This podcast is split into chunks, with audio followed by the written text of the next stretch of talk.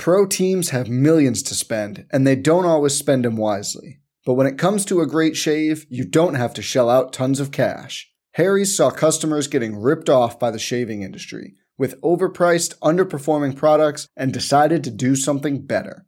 They found their own way to make beautifully designed razors for a fraction of the price of the other big brands, so you never wonder if you overpaid. Harry's shaving products look great, and the weighted handle makes shaving feel great too. I like to keep my beard neat, and Harry's always leaves me with a smooth yet crisp shave. Harry's quality is top notch, thanks to German engineered blades made in their own factory that stay sharp longer. You can get a five blade razor, weighted handle, foaming shave gel, and a travel cover for just three bucks at harrys.com slash bluewire and Harry's has the highest customer satisfaction in the shaving industry, plus a convenient subscription option that you can cancel at any time.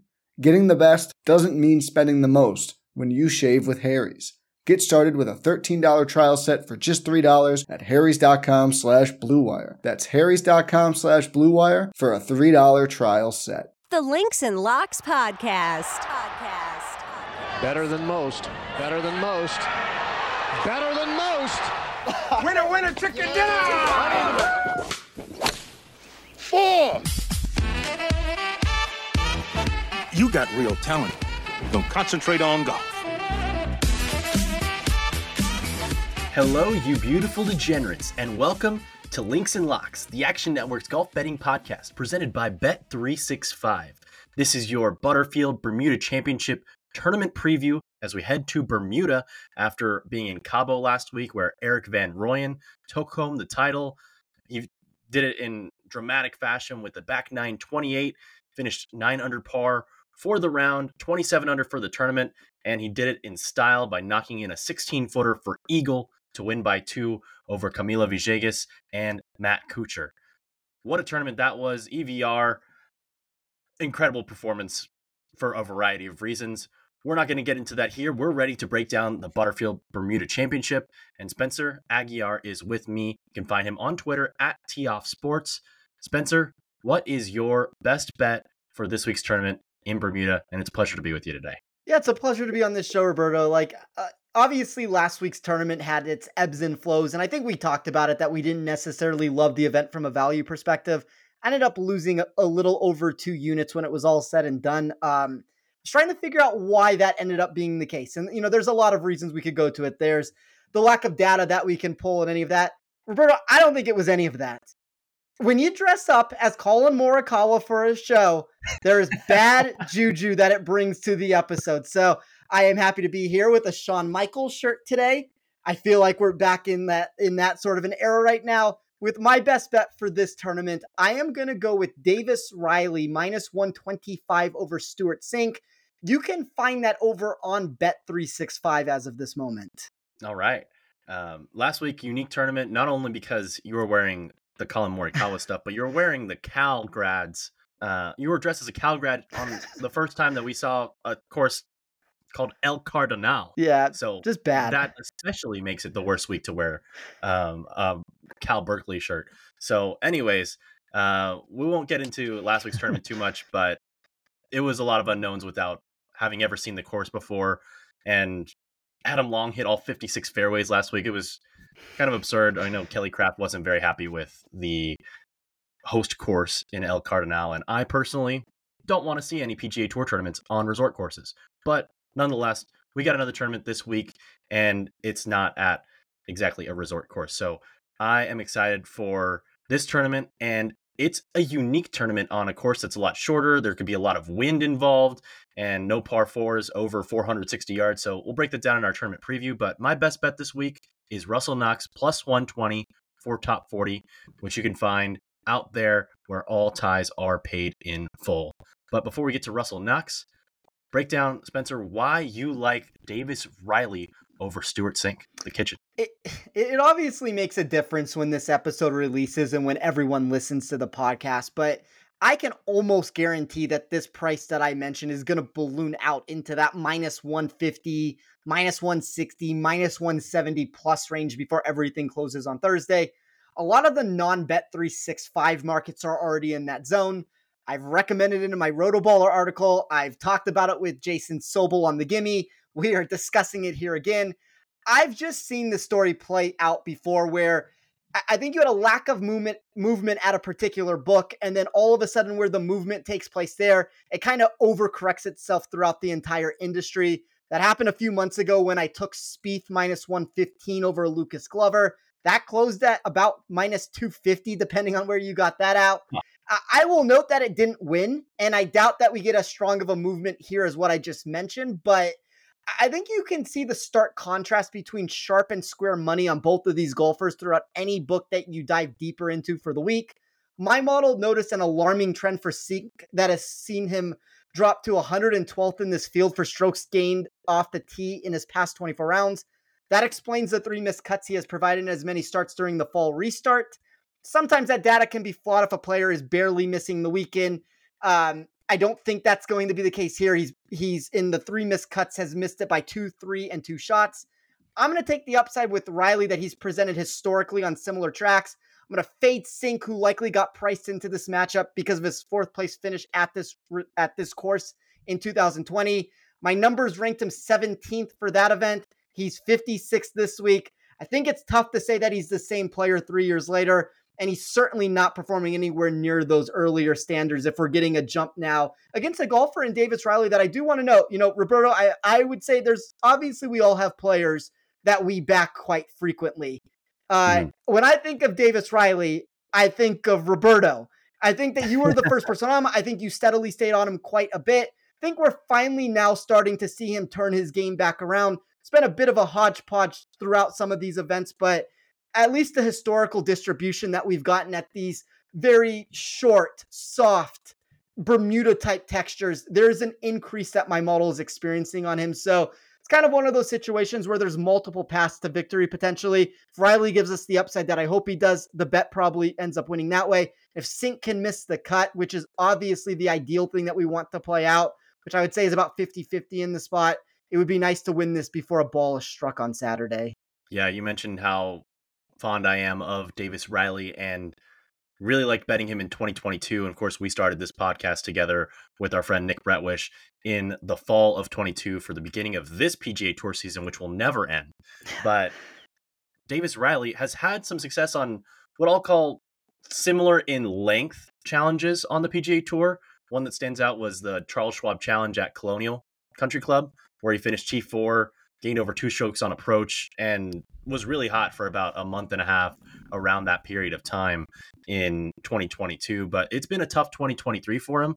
But overall, he's still a better golfer than Stewart Cink. Looking at Data Golf's rankings, they have him 143rd, Stewart Cink outside the top 200, and uh, Stewart Cink played on a Champions Tour event a couple weeks ago, finished T7, actually lost strokes gained relative to like the PGA Tours uh, numbers. So interesting that T7 still doesn't even get you strokes gained uh, total for the week on the Champions Tour, depending on how well you do, of course. But Stewart Cink, I don't think is quite in his class, and I I'll take Davis Riley at that price all day long over Stewart Cink. But for my best bet, I am going with Russell Knox plus 124 top 40. And I got a variety of reasons why I like Russell Knox. And this week I'm going to be playing a few guys who are short knockers off the tee, who have the ability to spike on approach and maybe have some course history as well. And Russell Knox hits all three of those uh, right on the head. He has great course history. First off, this is the fifth time that this tournament has been played. It started in 2019, and Knox has played in all four of the prior editions, made the cut all four times. T49 here last year, but he has a T11, T16, and a T12 in his first three starts. So clearly, he has some affinity for this course. The thing about Russell Knox is he's super short off the tee, which means that he can't contend on over half the golf courses on the PGA Tour. And if you look at how he's done this year, it's been pretty poor. But he's hitting from 20, 30, 40, 50 yards back behind guys in the fairway every week. And surprisingly, he is very strong on approach. He's 19th in strokes gained approach this season on tour, and he's second in strokes gained approach in the last 24 rounds among players in this field. Also, top seven in par three scoring and weighted par three. Uh, we'll get to our tournament pre or course preview in a moment, but one thing that stands out to me about why he fits this course so well is because par three scoring I think is going to be pretty important this week because three of the of the four par threes are over 200 yards, which means you're going to have to hit some mid long irons on those holes. Whereas on the par fours, everything's under 460 yards. So th- it's going to be almost a pitch and putt out there. Uh, of course, wind is a huge caveat here in the middle of the Atlantic Ocean. So that could provide an issue for some players, especially depending on the wave, which is why I haven't attacked the out my outright card quite yet. But Russell Knox is from Scotland, so he should be comfortable in the wind. Um, in addition to being strong in general on approach, his approach numbers inside of 200 yards or inside of 175 yards, looking at buckets from 100 to 125 yards, 125 to 150, and 150 to 175. Uh, want to shout out you, Spencer. I looked in your sheet on this. He's in the top 10 in this field in proximity among all three of those key ranges, which I think he's going to hit a lot of shots from. And that gives me confidence that he can give himself a lot of birdie opportunities on this course. The question is, how well is he going to putt? Because he's not a great putter. And can he take advantage of the par fives? I'm not quite sure, but I don't think he's going to make a ton of bogeys this week.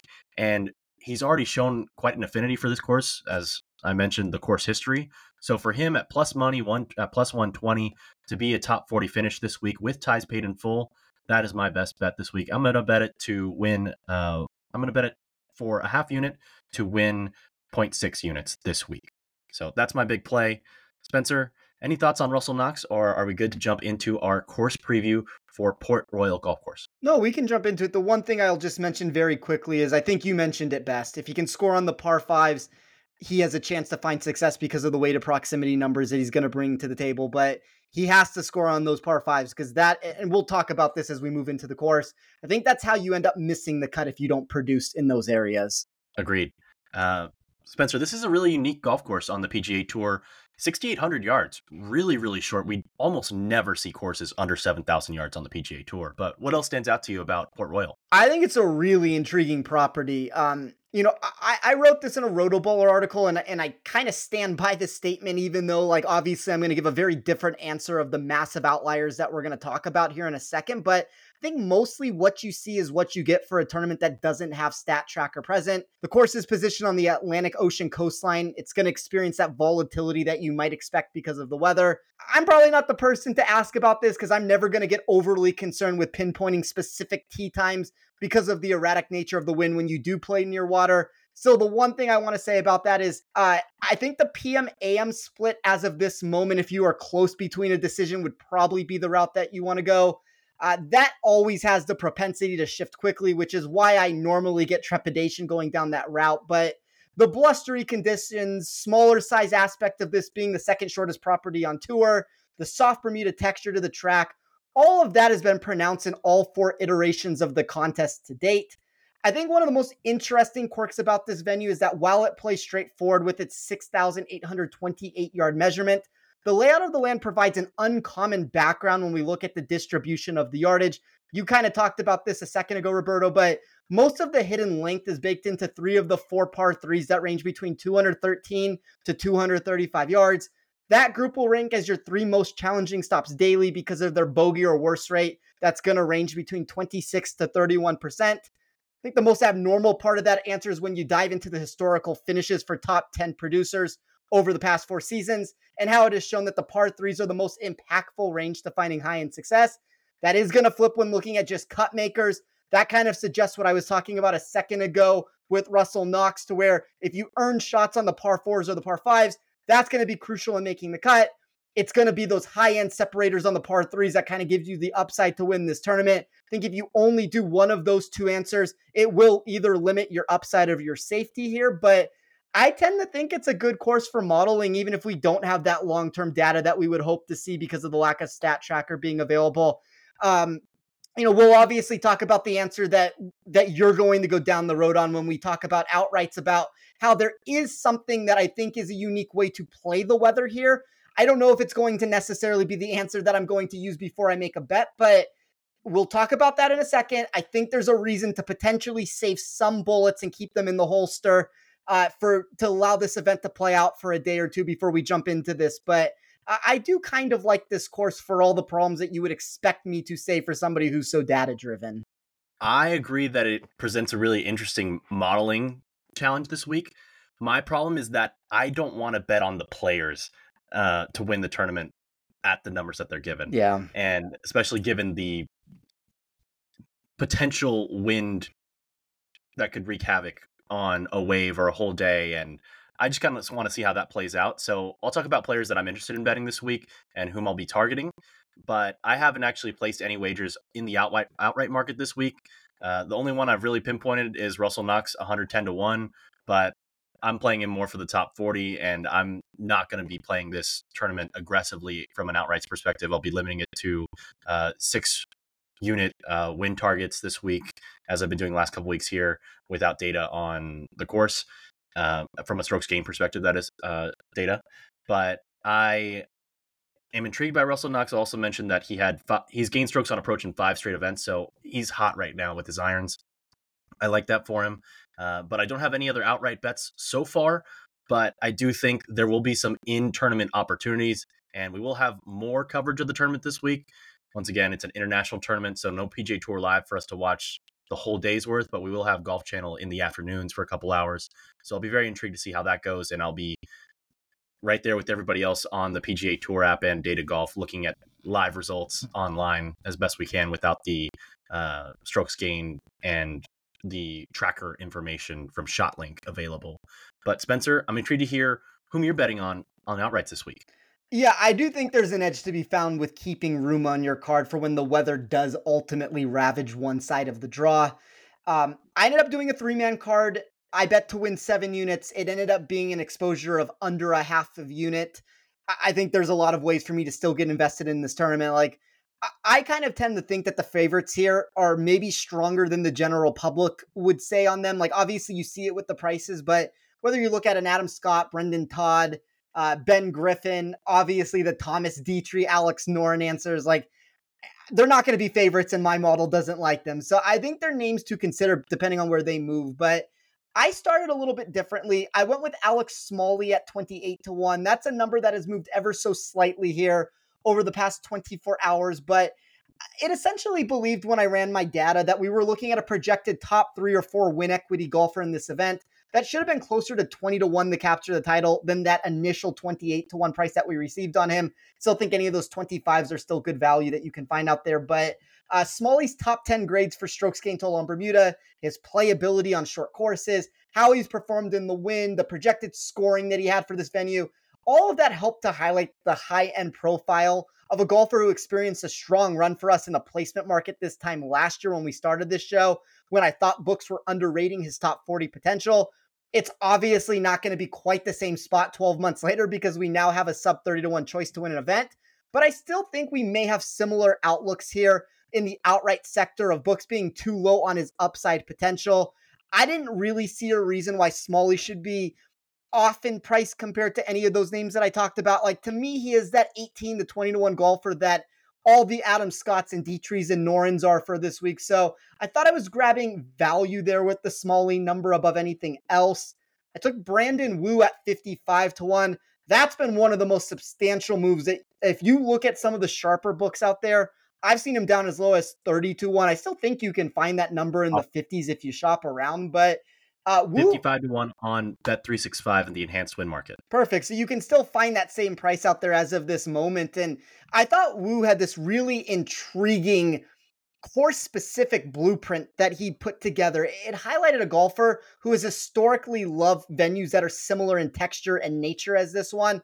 I don't necessarily expect him to be highly bet by most. And I think that's one of the reasons why I think you kind of have this range where some of the sharper money is coming in on him. I think some of the square money has not touched him in any facet of the market, and he's kind of staying where he's at for that reason. But uh, most of the reason why most people don't want to go to him because he hasn't provided a top 30 showing during his last nine starts. I understand that problem. I wish we had some of those high end finishes to look at, but also don't think we would have this number that stayed so flat as it did at 55 to 1 otherwise.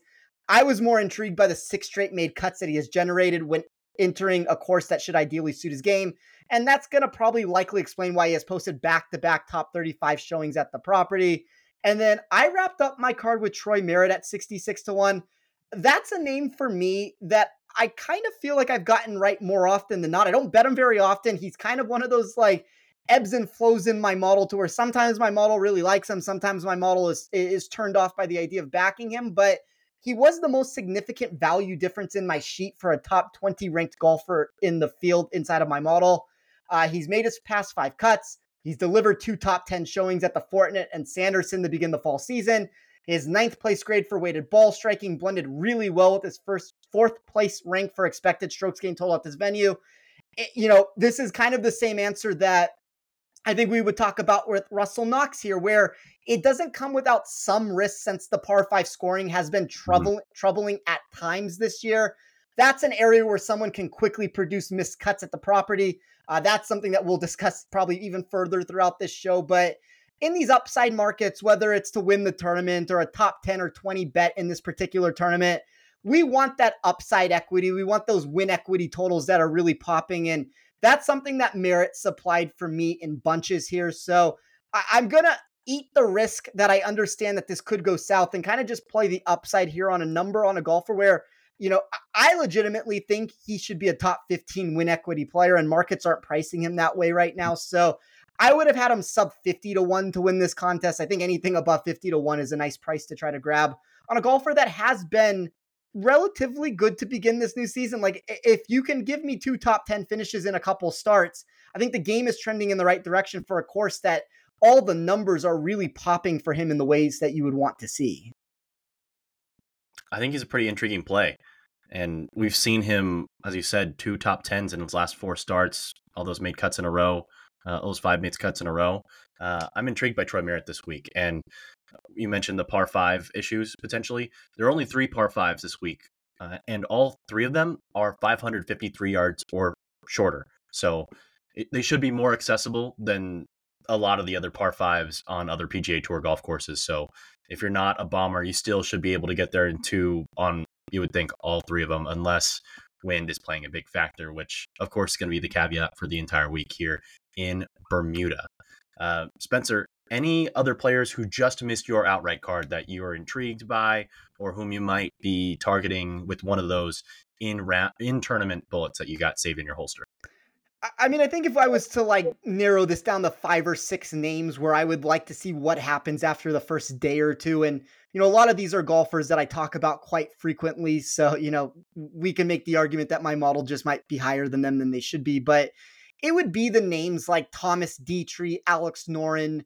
I, I thought Ben Griffin is very intriguing. He was the only golfer inside of my model that ranked inside the top 10 of all six statistical categories that I ran this week. It's kind of the same answer, Roberto, that I've given on almost any of these shows when we talk about Bermuda courses. Noren and Griffin are always the two largest climbers for me, and Detry would be that close third in that range of just how their win upside or their win equity sees this massive increase for me. So thought they were intriguing. I, I think if you want to get a little bit deeper down this board, my model liked Vincent Whaley. Don't know if this is necessarily the market that I prefer playing at. Like I was hoping we'd get a good top 40 number or a top 30 number. Didn't necessarily see the value that I wanted to in that area. Thought Taylor Pendrith was somewhat intriguing. Doug Ghim was the number one weighted scorer for me inside of my sheet. Those are names that, with I think a good first day or two, can really propel themselves up my sheet. So I'm going to keep an eye on them. Uh, you know, that doesn't mean obviously, I just want to preface this for anybody listening because I think we have a bad habit as an industry as a whole where people overexpose their outright cards. And it's something, Roberto, that you and I talk about quite frequently that everybody wants that end clickbait answer of I hit the outright or I've hit 15 outrights this season or I had this. But really at the end of the day, it's about the value that we can find in the prices and it's about the the ability to get our exposure in other areas of the market. So that's going to be matchups, that's going to be um, these placement bets. Obviously, if we can find value in the outright sector, all the better there. But like, I think this is the perfect indicator of this. As of this moment, you are considering Russell Knox, you don't have any outrights, you're looking for an in-tournament bet there. You're not going to have that that clickbait answer unless if Russell Knox wins this to where you can even point towards that answer there. Doesn't mean you can't find value once the tournament starts, but I just think sometimes as an industry, we get too much exposure on these outright cards before a ball is struck and you don't necessarily get that real long-term equity that brings to the table here when we can maneuver through of actually having data for the course for a day or two. And I know for this particular situation, we're not going to be able to pull in that data, but this is more of that long term answer in general that I think cards are often overexposed in their nature here. So uh, it's the answer that, and you know, Nick will give the same answer when he makes the show. Like all of us are not necessarily trying to have a hundred outrights here to say that we had a winner. We're trying to pick and choose our spots in this situation. But you know, hopefully those six names are names that you can consider, whatever the exact amount was there. And um, you know, if there's anybody else that you would like to discuss, Roberto, I, I'm sure everybody out there would love hearing those options. Yeah, I'm really intrigued by Taylor Pendrith. Um, we saw last year when he gave us a glimpse of his potential with his finishes in July through the end of last year's PGA Tour season, where I think he finished in the top 13 every single event except for the FedEx St. Jude Championship. And he was awesome, but then kind of fell apart at the beginning of this season.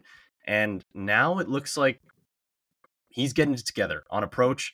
He's gained strokes in six of his last eight tournaments that have been tracked. And in his last two tournaments, T3 at the Shriners, T15 in Mexico last week. I think he's kind of putting the pieces together and he's someone who's on an upward trajectory. And in a field without a lot of top tier players, I think he could be one of those guys.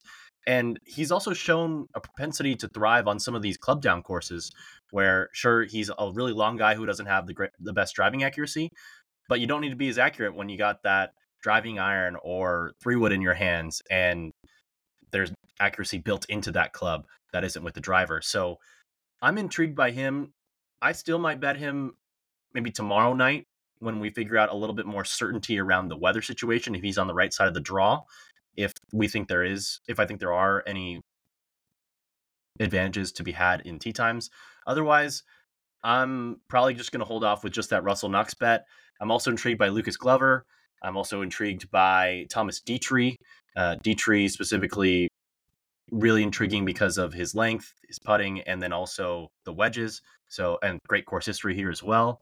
Um, those are the guys that I was looking at most closely.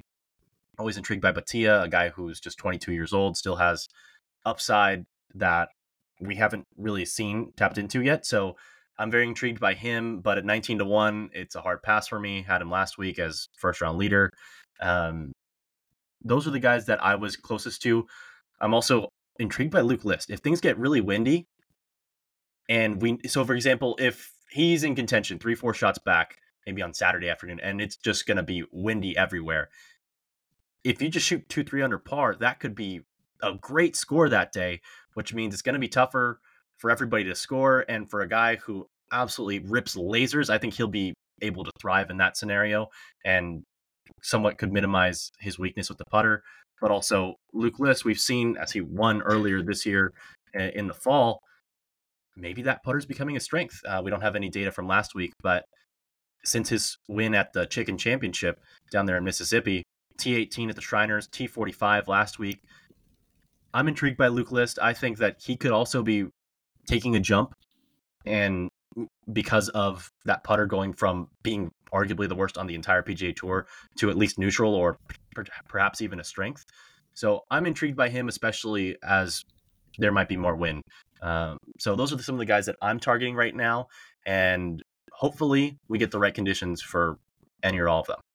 You know, it's funny. Like Luke List has kind of taken that, if you want to call it like the Space Jam approach of the Monstars, there only where you know, List did not go for the Denny McCarthy putter here. And, and obviously he's put together some Denny McCarthy like performances with the putter here and there, but it's almost like he stole the ability from Scotty Scheffler to make a putt. And now Scheffler is the worst putter on tour. And, you know, List is a guy that looks like a legitimate top 50, 60, 70 putter with what he's produced recently. I don't know if this is the best course fit for him.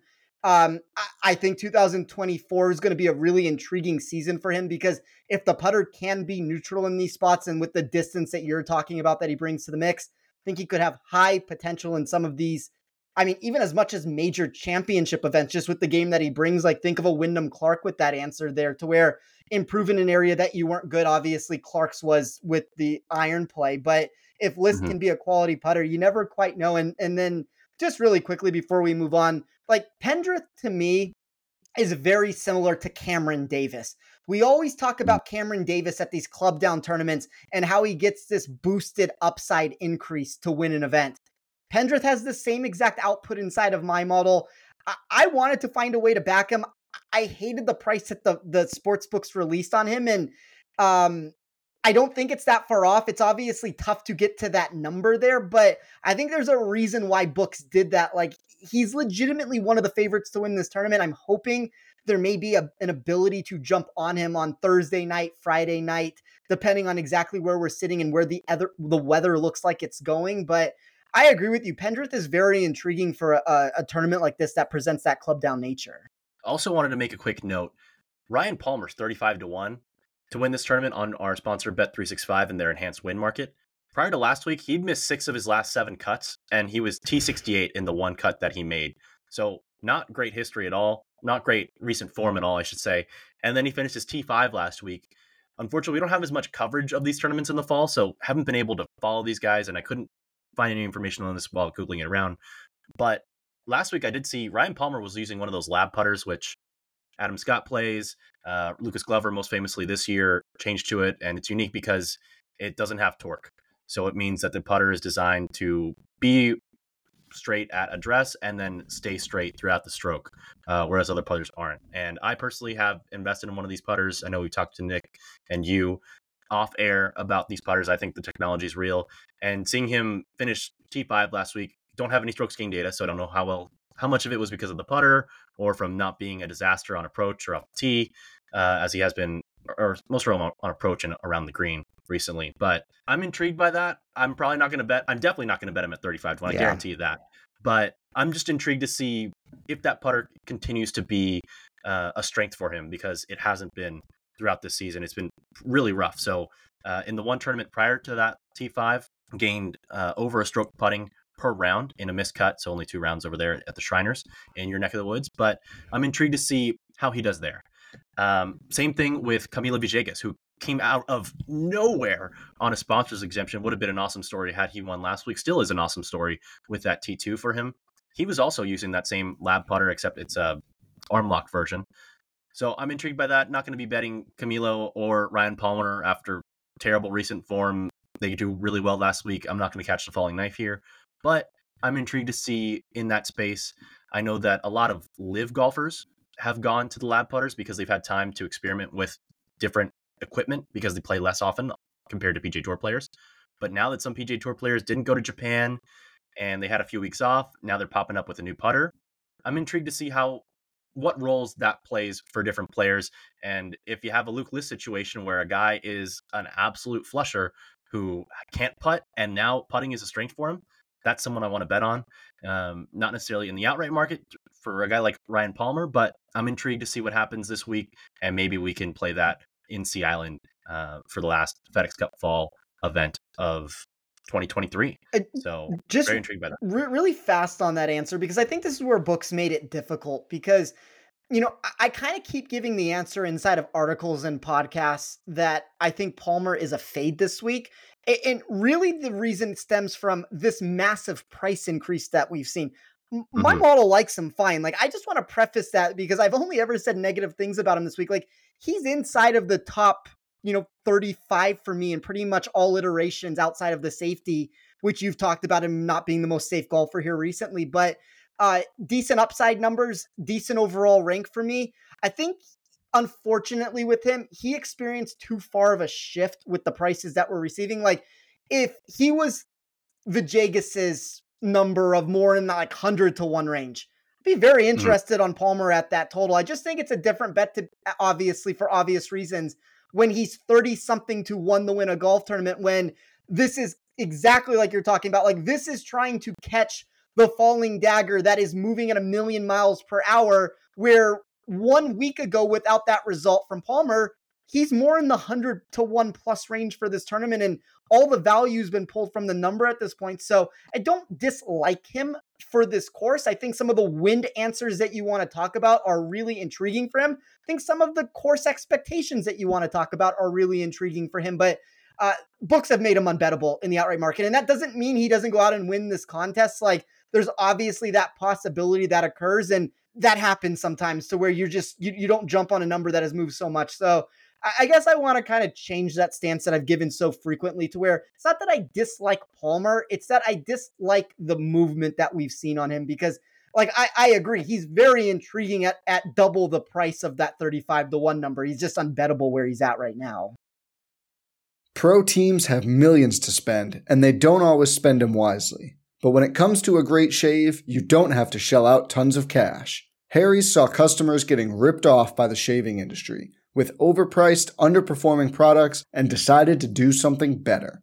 They found their own way to make beautifully designed razors for a fraction of the price of the other big brands, so you never wonder if you overpaid. Harry's shaving products look great, and the weighted handle makes shaving feel great too. I like to keep my beard neat, and Harry's always leaves me with a smooth yet crisp shave. Harry's quality is top notch, thanks to German engineered blades made in their own factory that stay sharp longer. You can get a five blade razor, weighted handle, foaming shave gel, and a travel cover for just three bucks at harrys.com slash bluewire.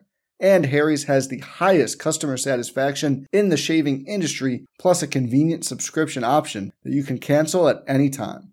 Getting the best doesn't mean spending the most when you shave with Harry's. Get started with a $13 trial set for just $3 at harrys.com slash bluewire. That's harrys.com slash bluewire for a $3 trial set. Spencer, before we get into the rest of our cards, I wanted to ask you, say Saturday morning, we see it's going to be 35 mile an hour winds all day in Bermuda.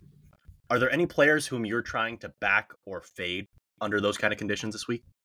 Yeah, I can bring up my model of some of the biggest movers in heavy wind conditions. So, like in my sheet this week, I have a strokes gain total wind. The interesting note of that is it removes anything that has lesser wind from the equation. Like I ran it from the extent, most of the extent of the model is with heavy wind conditions. It does put in more of an average to a little bit above average with it, but I mean, you see guys like Adam Scott, Alex Noren, Ryan Armour, Thomas Detry, Alex Smalley, uh, Brandon Wu, who's one of my outrights, the Ben Griffin discussions that we've had.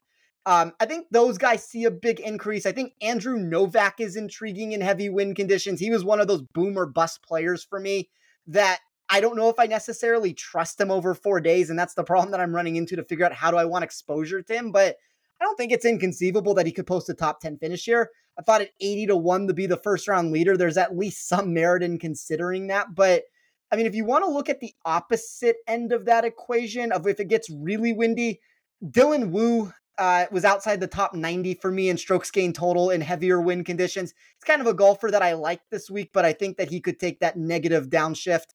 Um, I had a bet a couple weeks ago of Dylan Wu over Brandon Wu that did not come to fruition when it got with heavier winds. So I've kind of already seen what happens with Dylan Wu when the wind picks up there.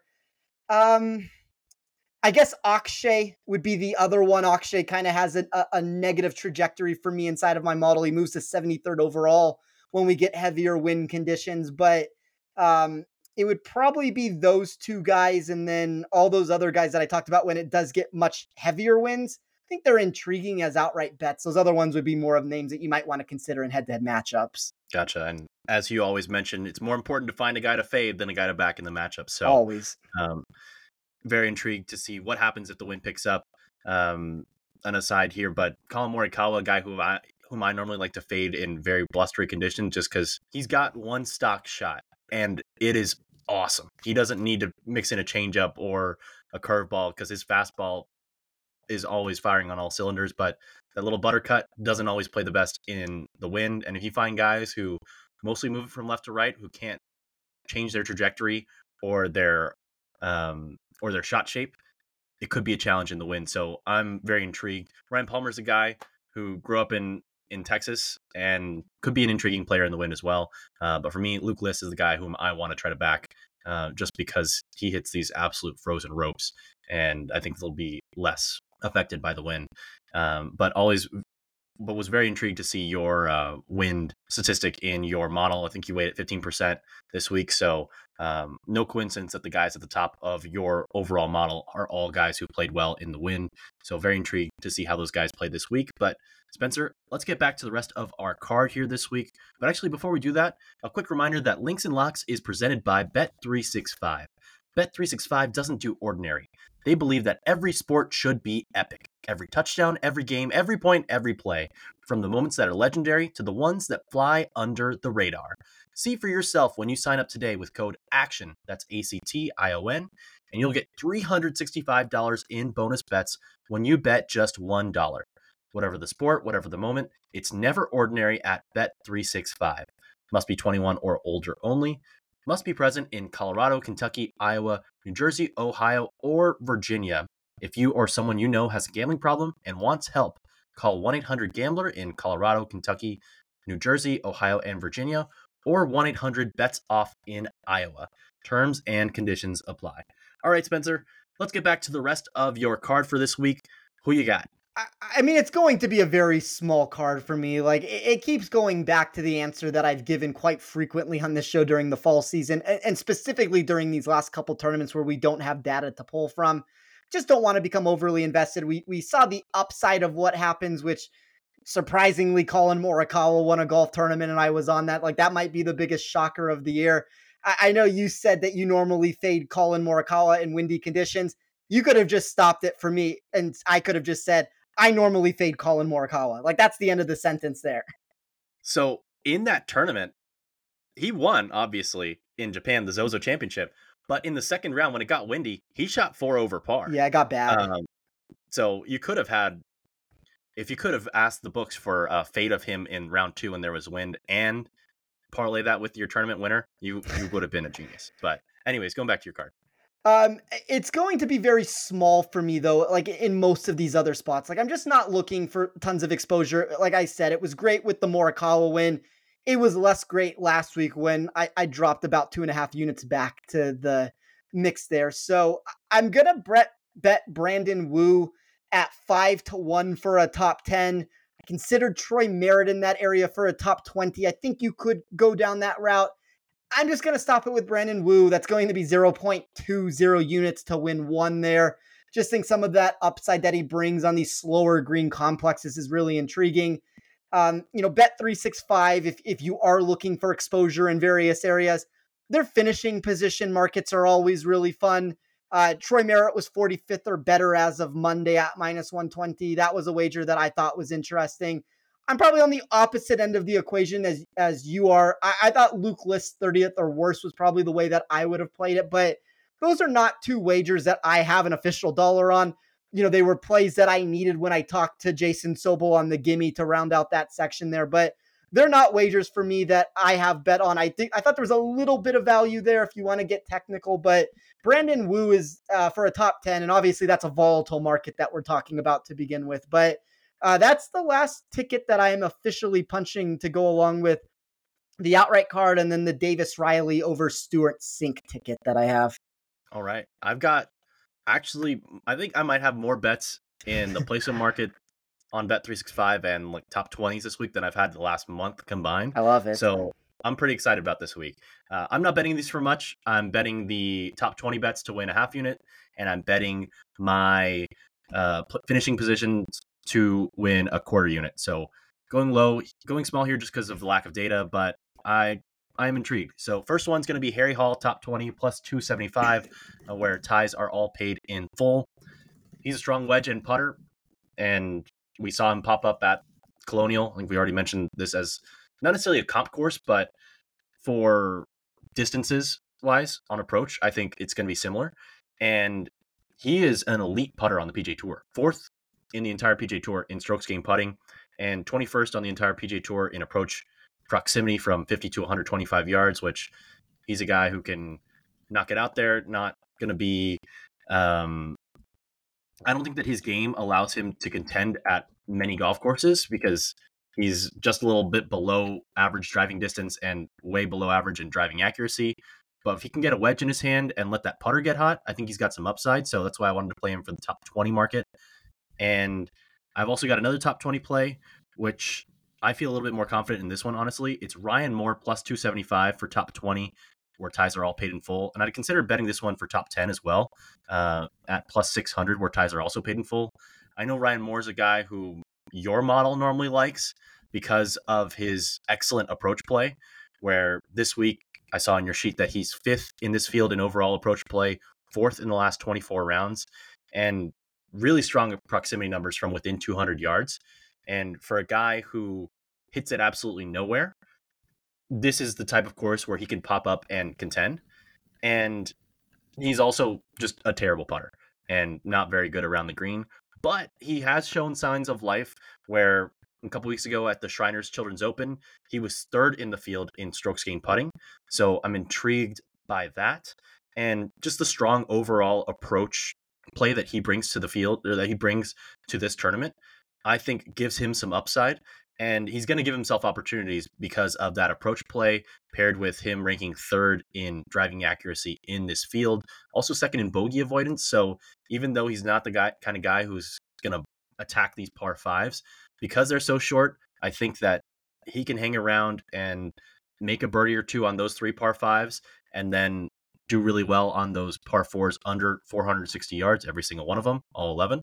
So I like Ryan Moore's chances of playing well this week uh, for the top 20 at plus 275. And now I've got two fades, I think one of which will surprise you a lot more than the other one in the Bet 365 placement markets. So these are to win a quarter unit, all at minus 120 juice, just because they're juiced. I don't like, I don't want to bet these super uh, aggressively unless I got a lot more data to back them from recent tournaments, which we don't have, unfortunately. But first one, Peter Kuest, 44th or worse. Peter Kuest, one of the great stories on the PGA Tour that that not a lot of people have talked about, at least recently. He's a guy who Monday qualified for a couple different tournaments. I know last week there was some video of Jon Rahm talking about how if you did every single Monday qualifier, how many of them do you think you would qualify for? He said like maybe five and Kuest has done three, which is ridiculous because now he doesn't even have to qualify uh, for other ones because he got a top 10, got him into some other tournaments. But, anyways, since he qualified for several of those tournaments at the beginning of the year, was playing great golf, even had a top five, he's really faded over the last couple months, especially in the fall.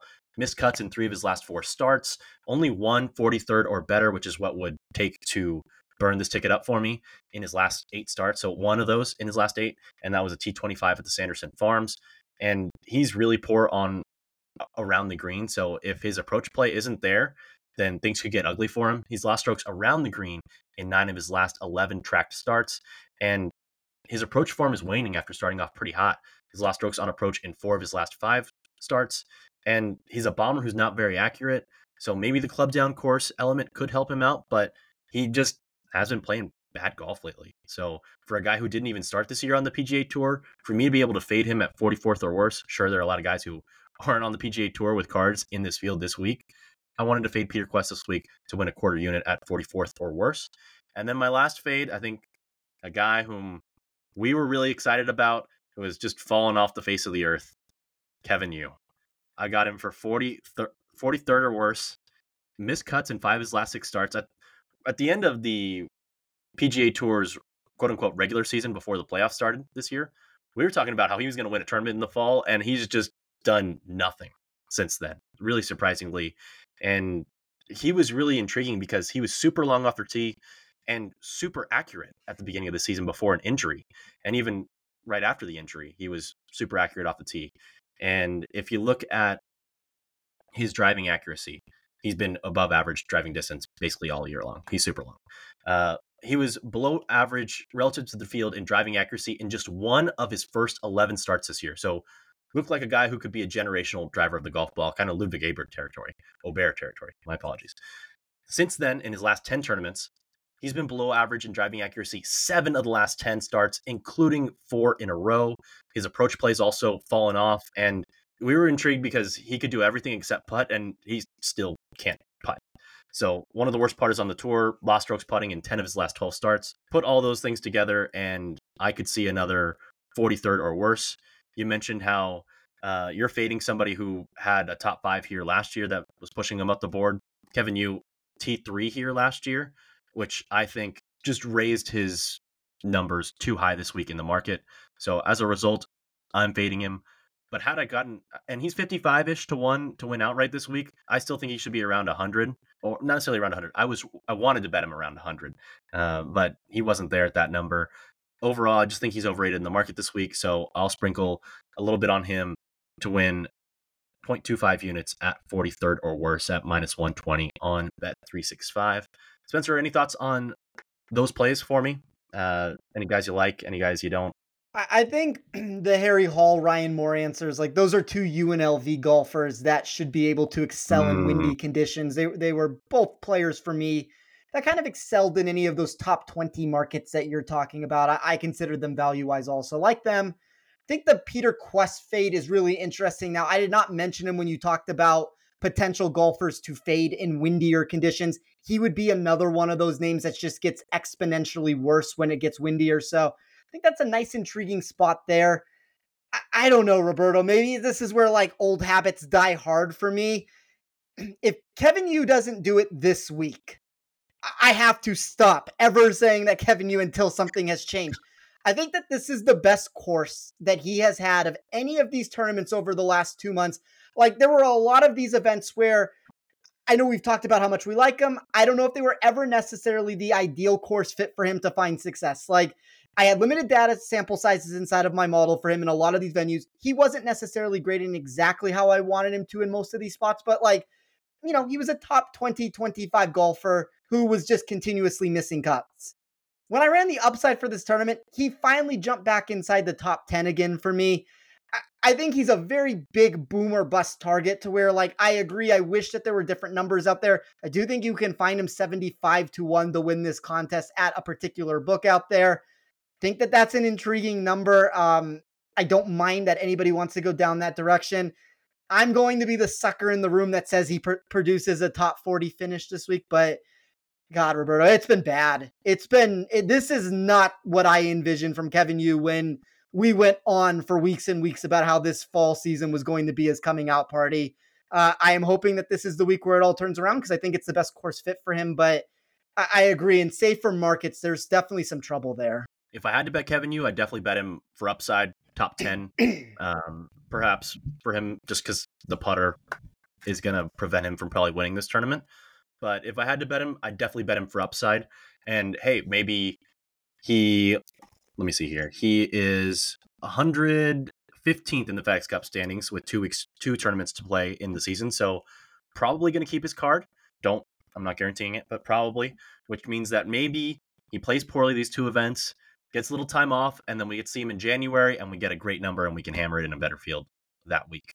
Um, that's what I'm kind of hoping for. It's always possible with that, but I, I do think the 75 to 1 price is intriguing if if nothing else for this tournament. Like you have to know what you're signing up for because the floor is very, very low and another miscut or poor performance is certainly on the table. But um, I do stand by at least that my model believes this is the best spot that he's had in quite some time.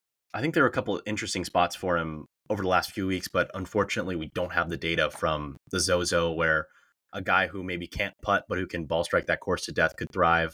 Uh, yeah. Of course, where you're not going to have a super low winning score. And then last week, where who really knows what happened because there's no data and we didn't get to watch it. So did it really even happen?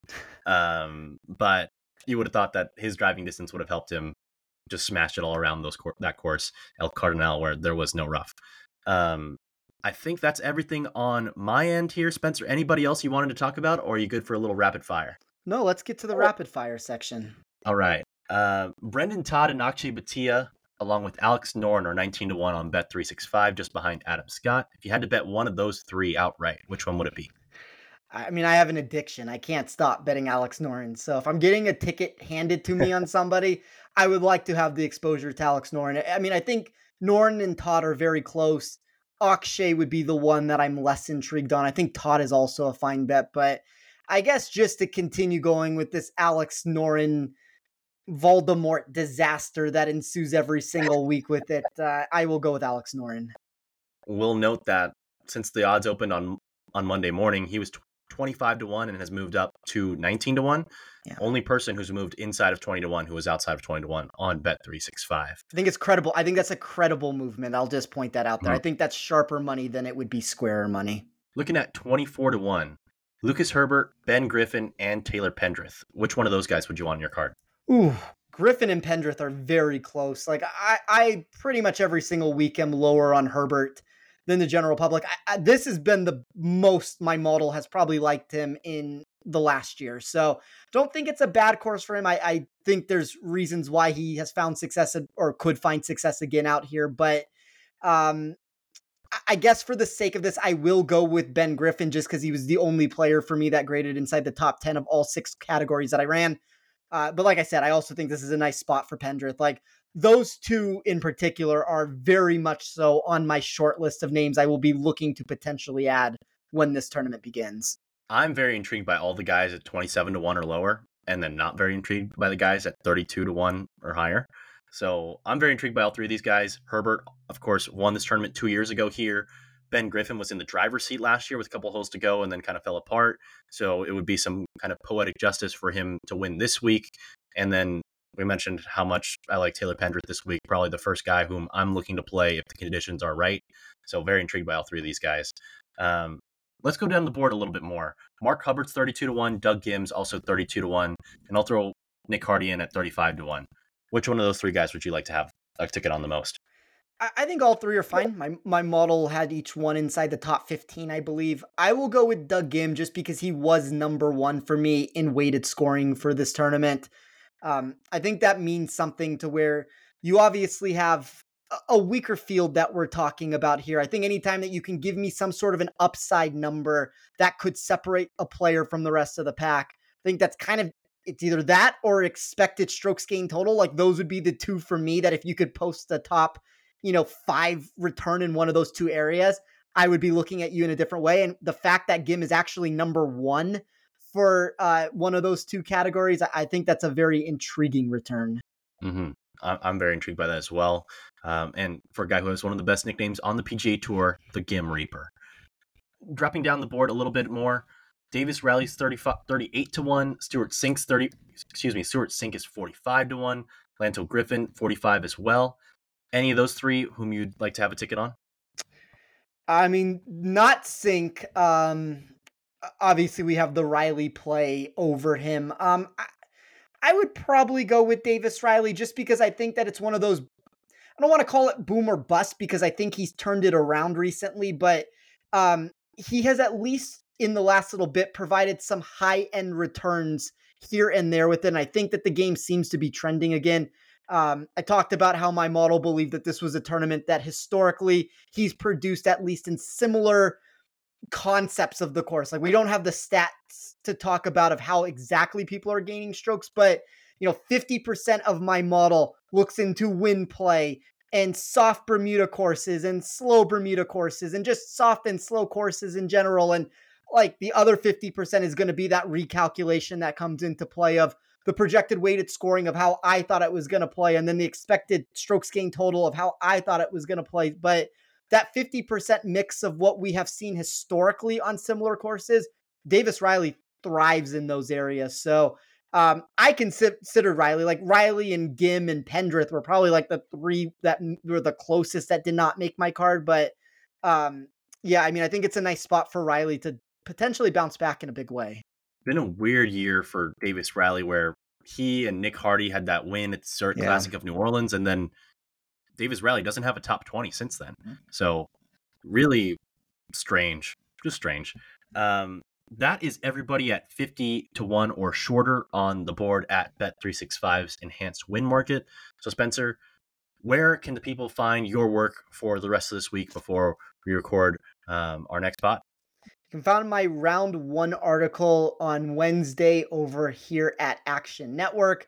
If you like any of the numbers that you've heard throughout this show, you can get that model over at Rotoballer. Uh, you can find me on Twitter at Toff Sports. And once again, as always, thank you to everybody out there who listens to the show, who makes Roberto, Nick, and I a part of their weekly research process. So uh, we couldn't do the show without you guys. Uh, I think this is a fun tournament, despite the lack of data that we have. It doesn't mean that I'm necessarily going to be overly exposed in some areas of the market. And, and unfortunately, I wish this was one of those tournaments because these watered down fields are more of where I would like to get my weekly exposure. If we could just have data for this course, it would be my ideal tournament. Like this is so much better than these events that we're going to talk about in 2024 where we have no cut events with all the best players in the world. This is my bread and butter of where I would like to be. I think the lack of data unfortunately limits some of the upside, but I don't know. I mean, Roberto, you have a bunch of bets this week that I thought had intriguing value to it. I think you can pick and choose your spots.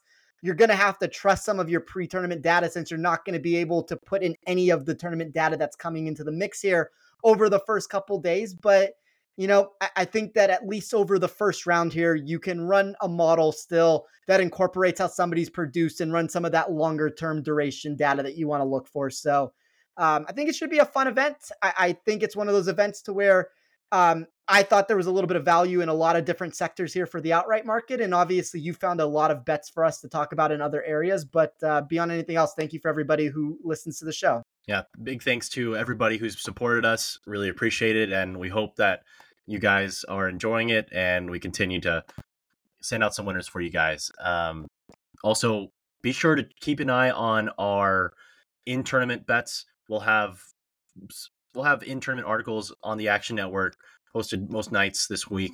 So be sure to tune in uh, to see where there might be value because this is a pretty volatile tournament with it being in the middle of the Atlantic Ocean.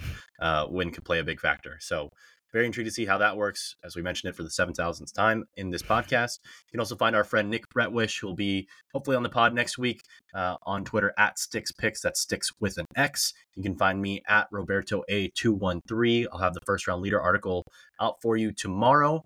And then, of course, you can find Spencer at Tee Off Sports on Twitter. I want to give a big thanks to everybody who makes this podcast possible, especially our producers, Noah Niederhofer and Matt Mitchell. And Thanks for tuning in to our Butterfield Bermuda Championship tournament preview, and here's to hoping you hit the green this week in Bermuda.